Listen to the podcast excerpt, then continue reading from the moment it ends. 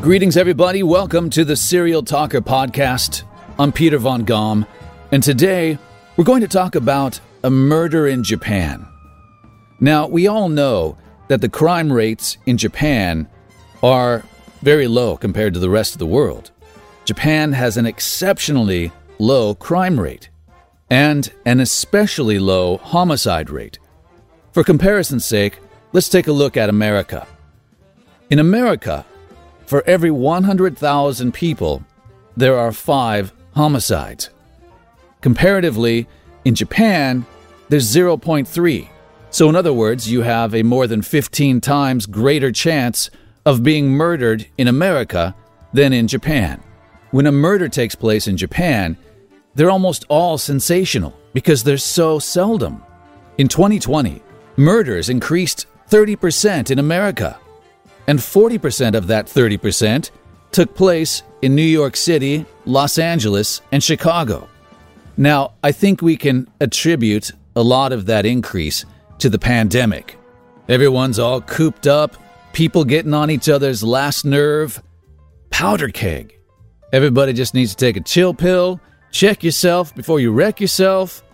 In Japan, when there's a murder or any other crime, the police almost always get their man or woman. There's a 99% conviction rate in Japan for crime. 99%. Now, a lot of that is attributed to their extraction methods of getting a confession. The law here entitles the penal system to keep you for 23 days without charge, in which time they can interrogate you day in and day out and finally, a lot of people just confess, even if they're not guilty. I just need to get some sleep. The Japanese criminal system is built largely on confessions, as opposed to going to a trial and resulting in conviction. So, there's a large percentage of false confessions, which makes our story today even more sensational. It's the murder of an entire family in Tokyo that took place in 2000. And what's most extraordinary, they have never found the killer. This true story comes from crime writer S.A. Osborne on Medium. This is the Setagaya family murders. It's scary enough to think that there are people out there who kill without a thought, without motive or a grudge they can easily take a life, no matter how innocent it is. Some killers stake out their targets, while others kill when they see an opportunity. There are those who are meticulous in their planning and leave the crime scene spotless, while others wreak havoc and leave a trail of blood and bodies. This killer is different.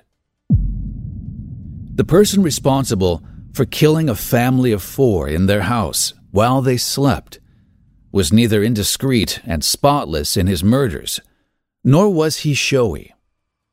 There were no messages on the wall written with blood or dismembering of bodies, but instead there were ample amounts of DNA, fingerprints, and even clothing left behind that belonged to the killer.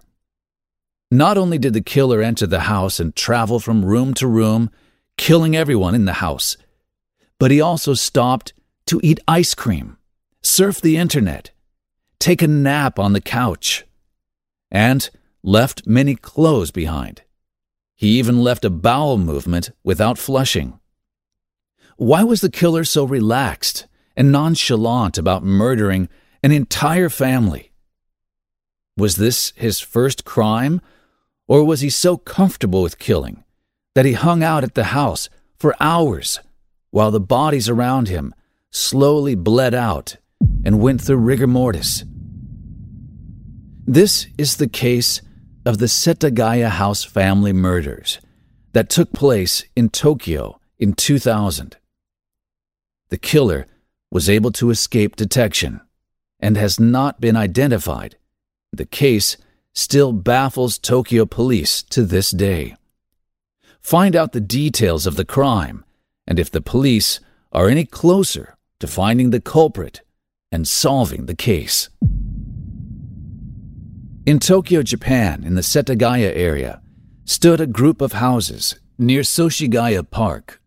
This public park was expanding, and the houses were being bought out and demolished to make room for the park expansion. One of these houses that still remained was the home of the Miyazawa family. Living in the house was Mikio, his wife Yasuko, and their children daughter, eight year old Nina, and son, six year old Rei. The house sat isolated, with a children's park behind it, where young kids would play, teenagers would skateboard, and people would sit while their kids enjoyed the outdoors. On December 30th, 2000, someone decided to enter this house and kill all its inhabitants. The family had spent the day shopping, enjoying dinner, and watching TV before heading to bed. Sometime later in the night or early hours of the morning, the killer decided to enter the Miyazawa home. It's still not confirmed, but police believe that the killer came from the park, climbed a tree, removed the window screen, and entered the window of the second floor bathroom. Once in the house, he saw six year old Rei asleep in his bed. He strangled him in his sleep before moving further into the house. According to reports, Rei's father, Mikio, heard noises and came to check on Rei, only to come face to face with the killer. Despite fighting back, the killer was able to use a long, thin knife, the type used to slice sashimi, and stabbed Mikio several times, including in the head. The attack was so severe that the knife broke off in Mikio's head. Mikio was found at the bottom of the staircase near the front door and had been stabbed multiple times. Further up the stairs on the mezzanine landing, the bodies of Yasuko and daughter Nina were also discovered. The killer had continued to use the broken sashimi knife to savagely kill the mother and daughter. The family was discovered in the morning around 10 a.m by Yasuko's mother, who lived next door and couldn't reach them by phone. The killer had apparently unplugged the phone line. Finding it odd that no one was answering, Yasuko's mother came over and rang the doorbell. When there was no answer, she used the spare key she had and entered to find Mikio dead by the front door. She expressed her horror in this small house, you were not left with much space to flee if you encountered the perpetrator. They must have been extremely terrified. Police investigators also expressed their shock at the murders, saying, He slashed them from above the chest to the face as if he tormented them. It was extremely brutal. And the way he finished them off in the end, it was so horrific we couldn't show those scars to the devastated victims' families. There are no other cases in which the victims have been cut up like this. After police were called, they found ample amounts of evidence the killer had left behind and began their investigation. Here are some of the most shocking things they discovered about the killer and the crime. The killer used Mikio's computer to log on to the internet at 1:18 a.m. after murdering the family. The killer used first aid to mend the wounds he had gotten from the struggle while killing the family. The killer ate four ice cream bars and drank tea. The killer took a nap on the second floor couch. The killer left the murder weapon, a sashimi knife. The killer left fingerprints and other DNA on the weapon and parts of the home. The killer left his hat, scarf, gloves, fanny pack, jacket, and shirt in the house. The killer left his shoes and shoe prints at the house. The killer left an unflushed bowel movement in the toilet, which police examined and found contained string beans and sesame seeds, which was most likely part of his previous meal. And one of the most frightening things the killer used the internet again around 10 a.m. If this is accurate, then it means that when Yasuko's mother came looking for the family, the killer might still have been in the house, or they might have just missed each other by minutes. The police believe the killer left the house in the early morning of December 31st, but don't know the exact time or the path he took. Did he climb back out the window? Did he leave out the front door? Since he left all his belongings and possibly had a change of clothes, the police had no idea how to begin a search. But using what they had, police were able to get a better description of who they were looking for. Despite all the fingerprints, DNA evidence, murder weapon, and many clues as to what the killer might look like, 21 years later, there has been no arrest, no suspects, or positive identification of the killer. However, police were able to use what they found in the house to come closer to finding the identity of the killer. Police believe he was slender. The fanny pack he left had a waist of between 70 and 75 centimeters. Based on his clothes, he was between the ages of 15 and 25 and was about 170 centimeters. His shoes were a Korean shoe, size 28, that is not sold in Japan.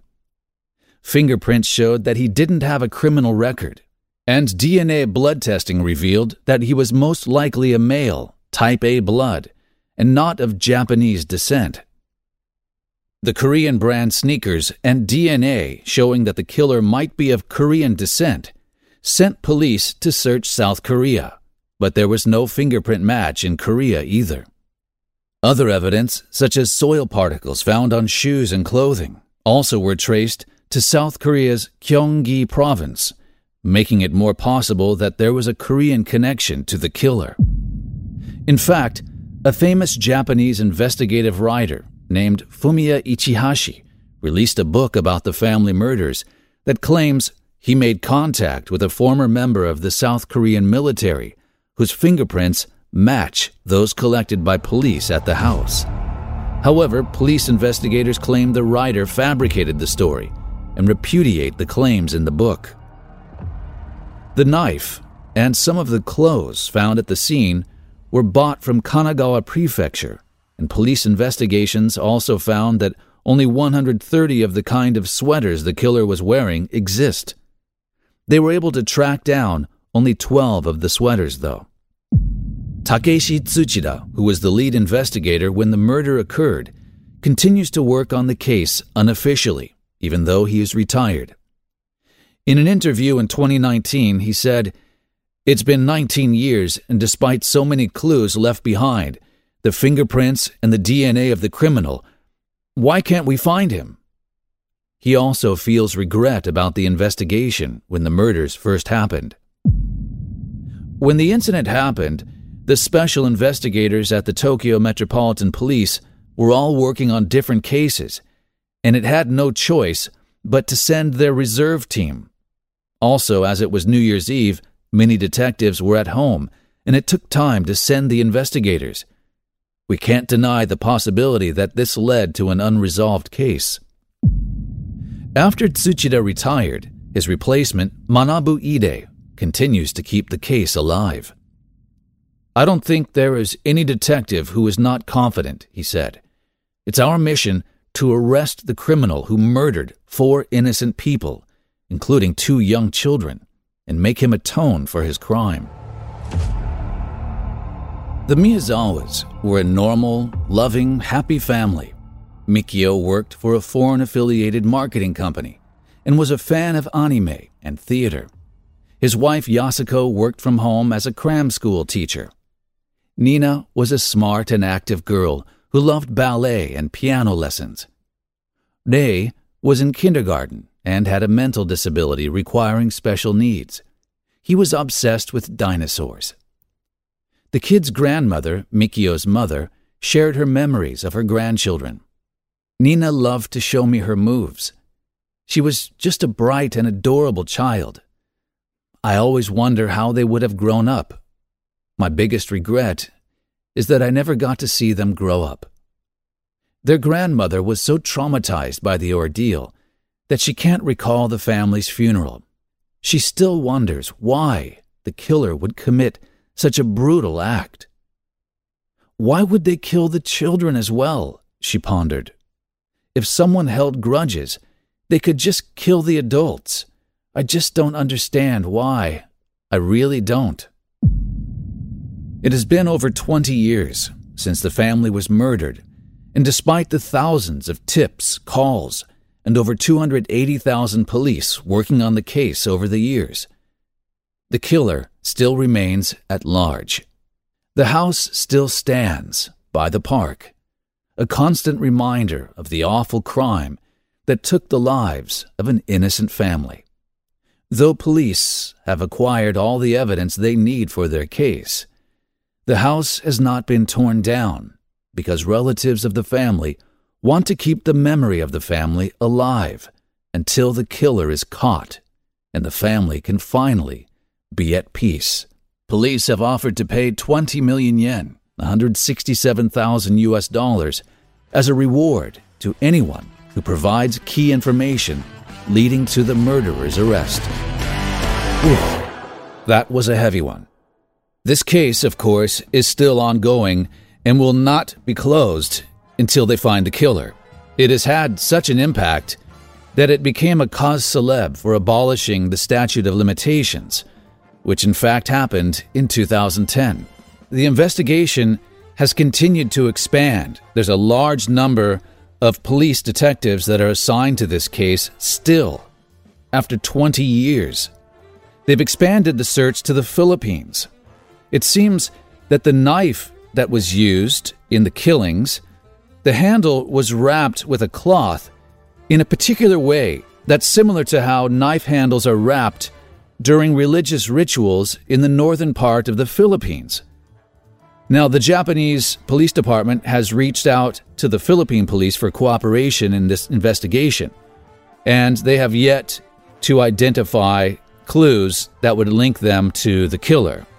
The investigation into the murders is among one of the largest in Japanese history and has involved nearly 250,000 investigators and collected more than 13,000 pieces of evidence.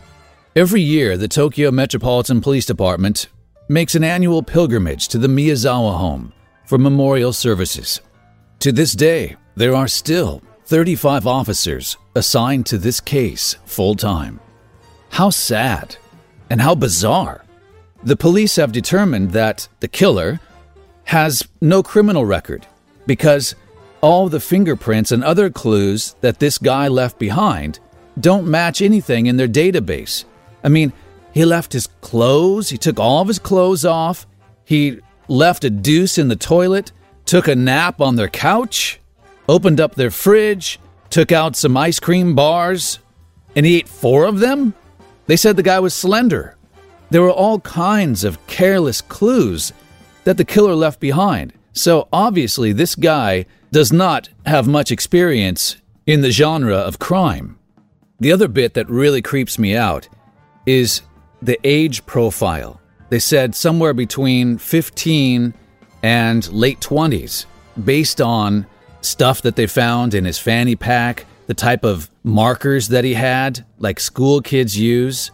And when you consider that this guy gained access to the house by climbing a tree and going through a second floor window, he had to be pretty young, or at least in shape, to do that. Now, I'm no armchair detective, but the fact that the killer brought a sashimi knife, it's called a sashimi bocho, and it's a long, thin knife, is a pretty good indication that he had planned this out because you don't walk around with a sashimi knife. They're typically made of a high carbon steel, and it's not something that you can just stick in the waistband of your pants. That is truly disturbing. Let's hope that this killer slips up and they're able to apprehend him and bring him to justice. For the family's sake, for the sake of the police that have been working tirelessly on this, for more than 20 years and for the safety of the community. Thanks very much for joining the Serial Talker podcast. And thank you, S.A. Osborne, for your great writing on this story. If you'd like to check out more of S.A. Osborne's work, you can find links to his socials in the description. To help support this program, please consider buying me a cup of coffee. Those details are also in the description. And if you have an engaging true story you would like to submit to me to consider reading, that email is also in the description. Thanks always, guys. We will catch you on the next Serial Talker podcast. Ciao.